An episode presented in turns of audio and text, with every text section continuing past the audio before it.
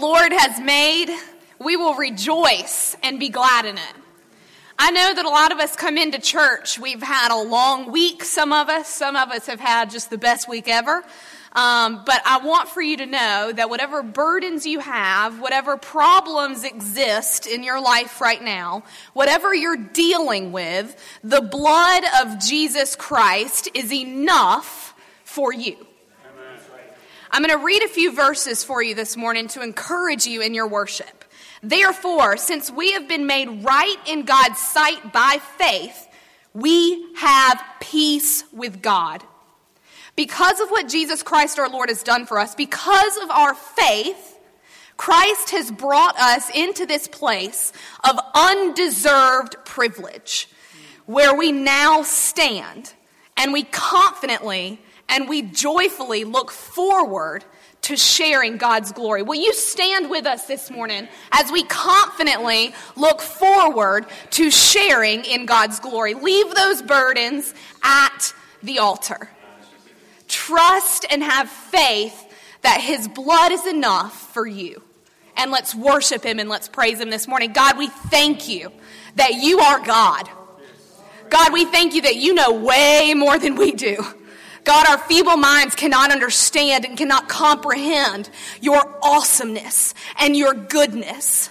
God, despite the things that we go through in life, despite the burdens that we carry on our shoulders, God, you said, I am enough. I am the final upgrade. And God, this morning, as we come to you and we worship you, God, those burdens lift off of our shoulders, God, as we raise our hands to the Father who is not ashamed to be our Father. And God, we thank you. We thank you as we worship you wholeheartedly this morning. Lay, lay your burdens at the altar and let God take over. In Christ's name we pray. Amen and amen.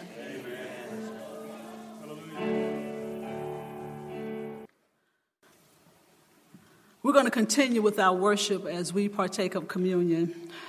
This morning, as we're about to partake of communion, this is a meal that Jesus did with his disciples.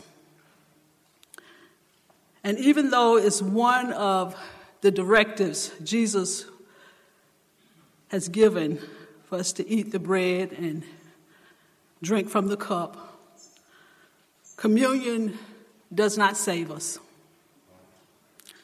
So this morning, I want to take a few minutes to explain the gospel message of Christ.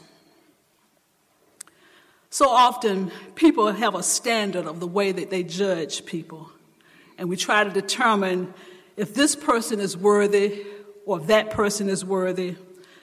And we think that because we're good people, God will give us a special reward. And some people think that because they're honest and they live by the rules of kindness, that they have earned their salvation. And some people believe that because they attend church and are members of a church and that they take communion, that they've earned their salvation. Beloved, I want you to understand something this morning. That may be good in our eyes, but that's not how God sees it. I stand before you this morning to tell you that we don't serve, we don't have a weak, diluted gospel. We're not connected to religious formalities. Instead, we serve a God that has called us out of darkness into a relationship with Him. We don't serve a God that sits in heaven biting his nails when we bring our problems to Him. We serve a God that has all power in his hands. Yes. We serve a Father who has made a way for us to escape destruction and death. We, he has prepared an escape way for us. In 1 Corinthians 5 7, it says, Jesus is our Passover. Mm-hmm. What the blood of the Lamb did in Israel in the Old Testament is what the blood of Jesus has done for us. The blood of the lamb was smeared over the doorpost of each family so that when the death angel passed, when the death angel came, it would pass over that house because the blood was smeared over the doorposts. They were saved by the blood. We're saved by the blood this morning because of Jesus. If you are here this morning and you think you're going to heaven because you're a nice person, or because you do good deeds, or you're an Eagle Scout, or a preacher, or you belong to your parents' church, I want you to know that none of those answers will get you into heaven. The gospel message is that Jesus was born of a virgin, conceived by the Holy Spirit. He was Mary's baby, but he was also Mary's God. He was a man and he was God. Born of a woman, begotten of the Father. For 33 years, he lived here on this earth as a sinless person. Jesus is holy. People try to deny their need for God's forgiveness by diminishing the holiness and the justice of God, by magnifying their own goodness and their merits. They think that surely God is love, and a loving God would not send a good person like me to hell. But the Bible is clear that God is absolutely holy and just, and He will punish sins. He loves, his love does not set aside his holiness and justice. For the scripture says in Romans 6:23, for the wages of sin is what? Death.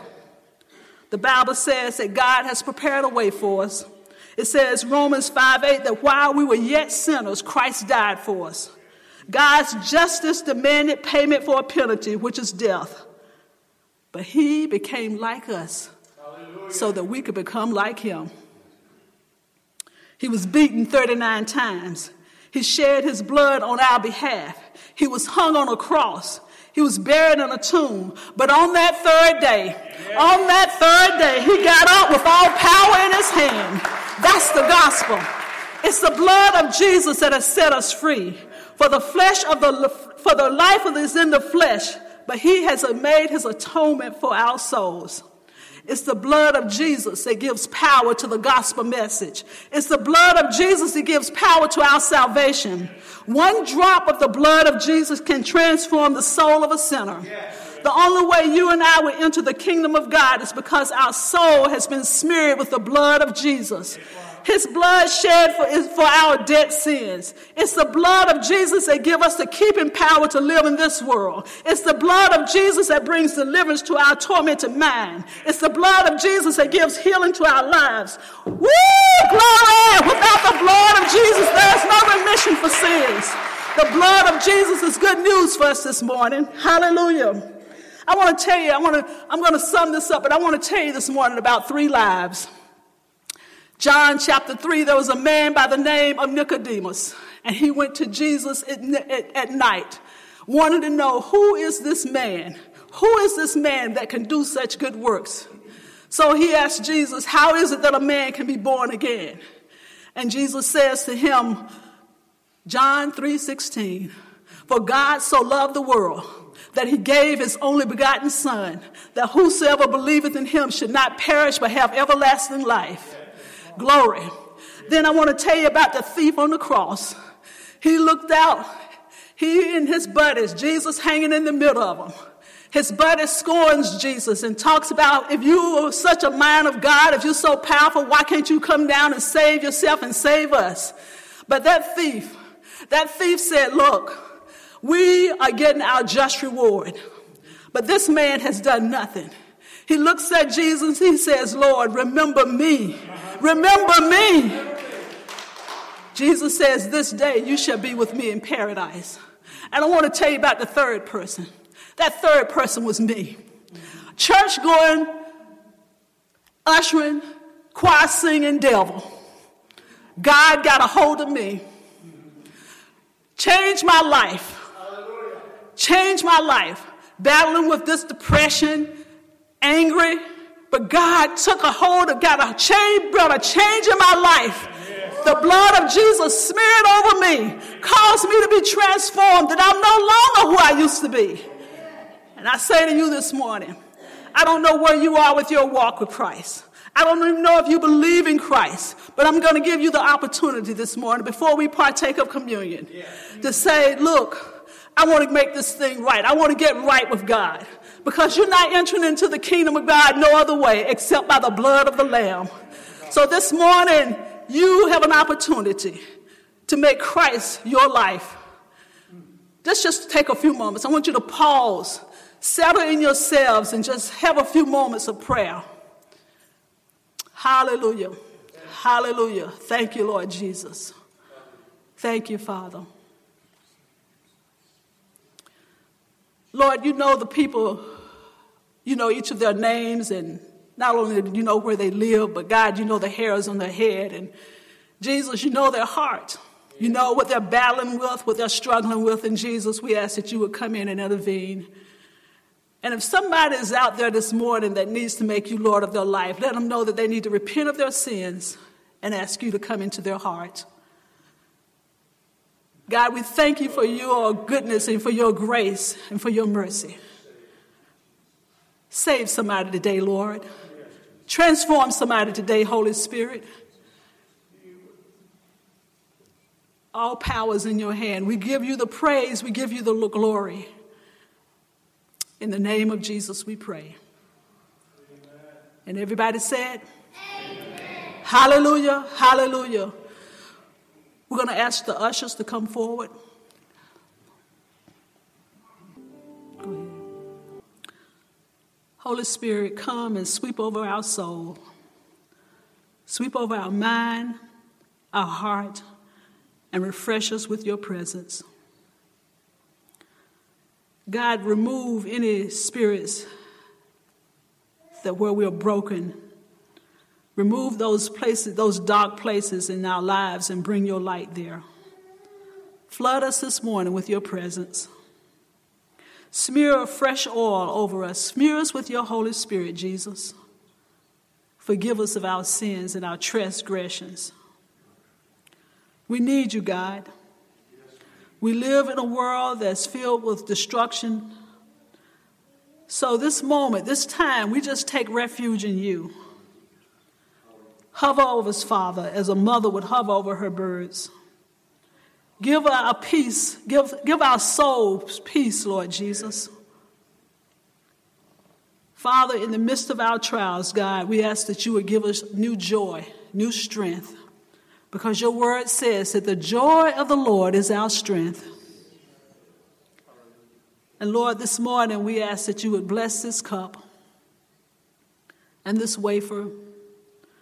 As we eat, we ask that you would bring healing to our bodies, healing to our mind, and healing to our spirits. In the precious name of Jesus, we pray. And everybody said, Amen. Amen. The scripture says that on the night that Jesus was betrayed, while he was eating, Jesus took bread, broke it, gave thanks, and said, Take, eat. This is my body, which was broken for you. Do this in remembrance of me. Eat ye all of it.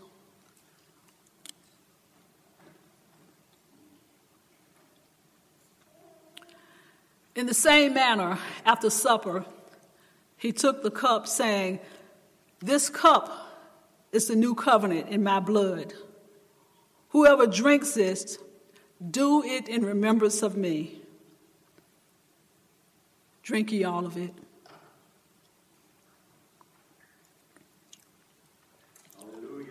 For whenever we eat this bread and drink this cup, we proclaim the Lord's death until he comes. Amen? Amen. Glory. Glory. Hallelujah.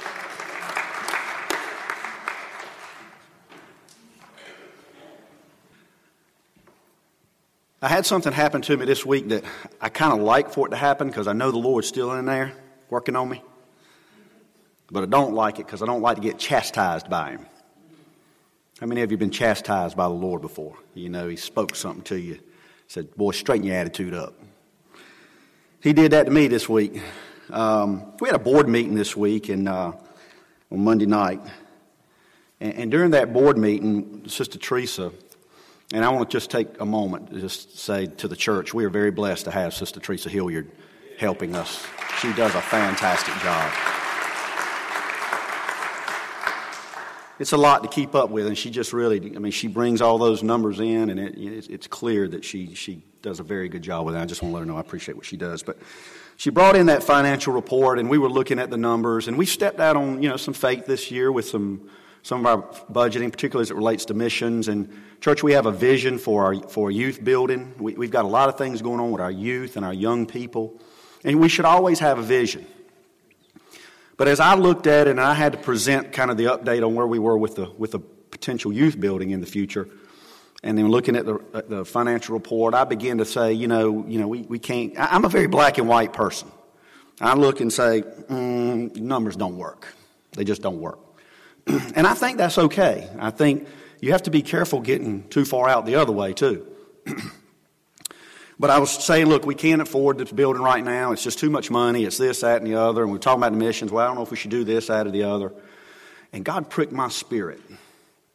And I had to say a prayer before we left because all I could think about was Moses, he couldn't part Red Sea. And David, he couldn't slay Goliath. Peter couldn't walk on water. But they served a God who could. And he really, he really pricked my spirit with that. And I had to, I had to repent and say, God, forgive me for not operating in faith. As followers of Christ, there comes a time, and all, lots of times, we operate in faith that we serve a big God who's capable of doing what we can't do within ourselves. And so I had to repent of that, and I had to pray and say, God, forgive me and I have to operate more in faith. And we have to do that sometimes, oftentimes in our lives, and, and many of you have had to do it before in your finances and other things. Operate in faith. That don't mean you go out, you know, crazy and do foolish things and then ask God to, to bail you out of it. But when you're wanting to move forward, and particularly you want to build His kingdom, and you may see the numbers don't work, Lord. Well, they may not work in my eyes, but they'll work in His eyes. And as I thought about that, I thought about the story in Matthew 17, 24 through 27. And this is the story where the people who collected the temple tax came to Peter and said, Hey, you guys don't pay the temple tax? And Peter said, Yeah, yeah, we pay the tax. He didn't know whether they paid the tax or not. And I imagine in his mind he was thinking, I don't have any money to pay the tax. Because the disciples and Jesus, they weren't, they weren't wealthy people, they depended on others. So he goes back to the Lord, and the Lord, before he even opens his mouth, says, uh, What do you think, Peter? Should we pay the tax? Is the king subject to the tax, or is just the strangers subject to the tax? Are the king's sons subject to it, or the strangers? And Peter said, Well, just the strangers. Peter said, Jesus said, Right. So I really don't have to pay the tax because I'm the king. But so we don't offend them, I want you to go throw a line out into the water. And I want you to pull up the first fish that comes out, and I want you to open its mouth. And that's what he did. And guess what was in there? The tax. Peter, sure like me, I'm sure he was like old Larry. I ain't got the money to pay the tax, Lord. We ain't got the money. You ain't got the money. Where's it going to come from? It's coming from the fish. So sometimes we have to step out on faith. We have to step out on faith in our own lives. You will have to step out on faith at times in your lives. It's not a matter if, you are going to. And you're going to have to step out on faith sometimes when it relates to your finances, and you have to step out on, on, we'll have to step out on faith sometimes when it relates to our church and how we go forward. And there'll be more discussion about that at some point in the future. But I just wanted to share that with you how God had to paddle me a little bit this week to say, hey, you know, don't, don't think that just because everything's not black and white like you should see it, that I'm not, I can't take care of things. And many of you have experienced that. I'm going to ask the ushers if they'll come forward.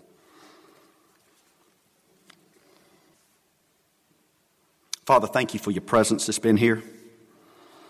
I thank you that you are a God of the impossible. I thank you, God, that I can still go and kneel my knee before you and my heart before you and seek your face. And you show up and you do miraculous things. You are the God of the impossible. So we just thank you. I want to thank you for the faithfulness of this church, of the people of this church, for vision in this church. And just for a moment, God, I want to ask that you be supernatural amongst Bethel Christian Center. That as we go forward and do the things that we're going to do in the future of this church, we'll stand there and say, only God could have done this. then there's no glory in me. There's no glory in anyone in this room. The glory is yours, as it always will be yours. So I ask it, and I ask my brothers and sisters here to join with me and say, God of the miraculous, show up. In Jesus' name, amen.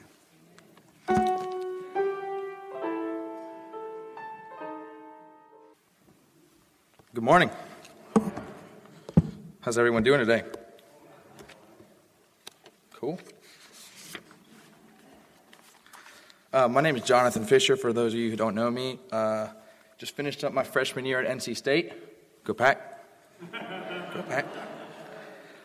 Um, and I had the privilege of going on a missions trip in March, and I just wanted to take this opportunity to thank you guys for all your support, for your prayers, and all the love. Um, so, as I said, I spent a week on a mission trip in San Francisco with Chi Alpha Christian Fellowship. Uh, Chi Alpha is the Christian ministry that I'm part of at NC State. And I know what you're thinking. No, we're not a fraternity. Um, we actually get our name from 2 Corinthians 5.20, which says, We are therefore Christ's ambassadors, as though God were making his appeal through us. So Christ starts with a C, ambassador starts with an A, Greek is cool, so that's where our name comes from. So Chi Alpha sent six of us to San Francisco, and we spent the week working with a ministry that was already there called San Francisco City Impact. Their goal is to reach the homeless of the city, especially those who live in the worst area, which is known as the Tenderloin District. The Tenderloin District has the densest population of homeless in America. There are over 6,000 people in an area that is uh, not much larger than one square mile. The, um, City Impact is an extremely important presence on the streets of the city. It runs a rescue mission, a Christian school, a food pantry, a thrift store, and the only church in the Tenderloin. If it were not for City Impact, many homeless in San Francisco would never hear the good news. So while we were in the city, most of what we did fell into two categories construction and then missions. City Impact had recently bought a new building, uh, which they were constructing to, for housing for their volunteers. Uh, City Impact commonly has short term missionaries like the group from Chi Alpha, which come and help them out for a little bit. So I spent three days detailing and painting buildings, so just beating up the floor for Jesus. So it was. And I also painted the wall and my head and my clothes and my shoes and my face. So, but in addition to painting myself, we spent lots of time directly ministering to the homeless and the residents living in low income housing. Probably my favorite thing we did was called Adopt a Building. Uh, in Adopt a Building, City Impact sends some of its staff to different low income housing uh, buildings in the Tenderloin and brings the residents food. The same staff members go to the same buildings every single week. So the girl that I went with, she knew all of the residents in that building. She knew uh, everything about their lives, and she knew their prayer requests before they even asked. So we were able to talk with them and pray for them and tell them about Jesus. In addition to Adopt a Building, we were able to do street ministry, which is exactly what it sounds like. We just walked around on the streets and walked up to people and told them about Jesus. Uh, some people were not very receptive to the gospel, but you never know what seeds were planted. Other people were extremely receptive. I remember there's this one gentleman who walked up to me, and before I could even say anything, he said, "I'm scared that when I'm going, that when I die, I'm going to go to hell." So I really needed Jesus' help for that one because I was like, man, this guy is super forward. But I was able to tell him about Jesus and how Jesus loves him. Jesus is the only way to salvation. And then a group of us were able to pray for him and help put him at peace. I don't know if he ever accepted Jesus, but now he knows there's a church right where he lives. So um, that's the basic synopsis of what we did. City Impact took great care of us that week. They gave us a place to stay, they provided all our meals. The food was really good, but it was very healthy. Um, there was one time I took a big dish of what I thought was chicken. It was covered in this orange sauce, so I thought it was going to be really good. And then I took a bite, and it was cauliflower. And I had to eat it all because it would have been rude if I didn't. So, but it was an amazing week, and I just have three brief, brief things that I learned that I want to share with you guys. Uh, the first thing I learned is that God's love is for everyone, even those in the hard to reach places. Titus 2:11 says, "For the grace of God has been revealed, bringing salvation to all people." The residents of San Francisco count as all people. Your coworkers count as all people. The people you go to school with count as all people. So, which leads into point number two every follower of Jesus is called to evangelize, even if you are not called to be a missionary.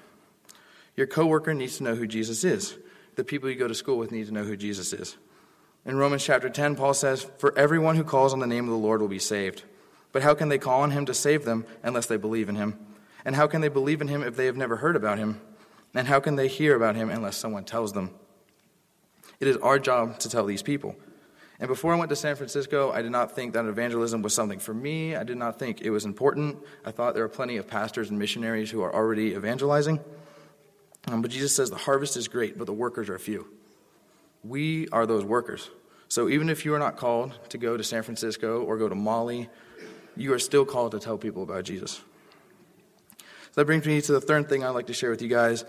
Evangelism is not as hard as you are afraid that it is. I was terrified before we started street ministry, not going to lie. I was standing in the building and shaking. I had no idea what to expect. I thought people were going to be mean, angry, and rude, and I thought they would just reject us. But once you break, break past that first awkward moment and just say hello to someone, people love to talk. They love to talk about Jesus, even if they don't believe in Jesus. Um, one thing that's important to remember it is not your job to save people, it's just your job to tell them who Jesus is and that he loves them. If someone comes to Christ because you evangelize to them, that is great. And you know what? If they reject you to your face, that's okay too. Blessed are you when people insult you, persecute you, and falsely say all kinds of evil against you because of me. Rejoice and be glad, because great is your reward in heaven. For in the same way they persecuted the prophets who were before you. Jesus loves those, are, those who are lost, so let's get out there and tell them. So that's all for me. So thank you again, guys, so much for all your prayers and all your support, because I could not have gone without the support of this church. So thank you, guys.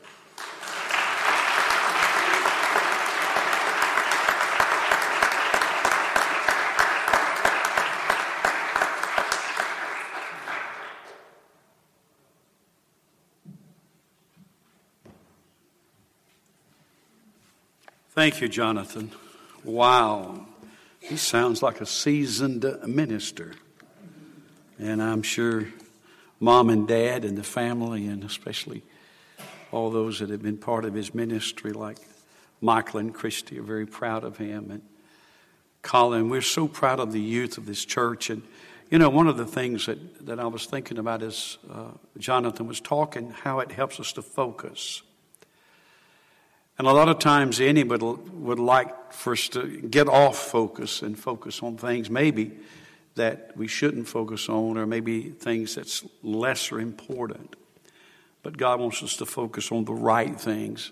I was going to say this uh, before I uh, talked a little bit today and sung a few songs. Uh, I was going to say this at the end, but I'll say it because I feel like Jonathan has led me into it.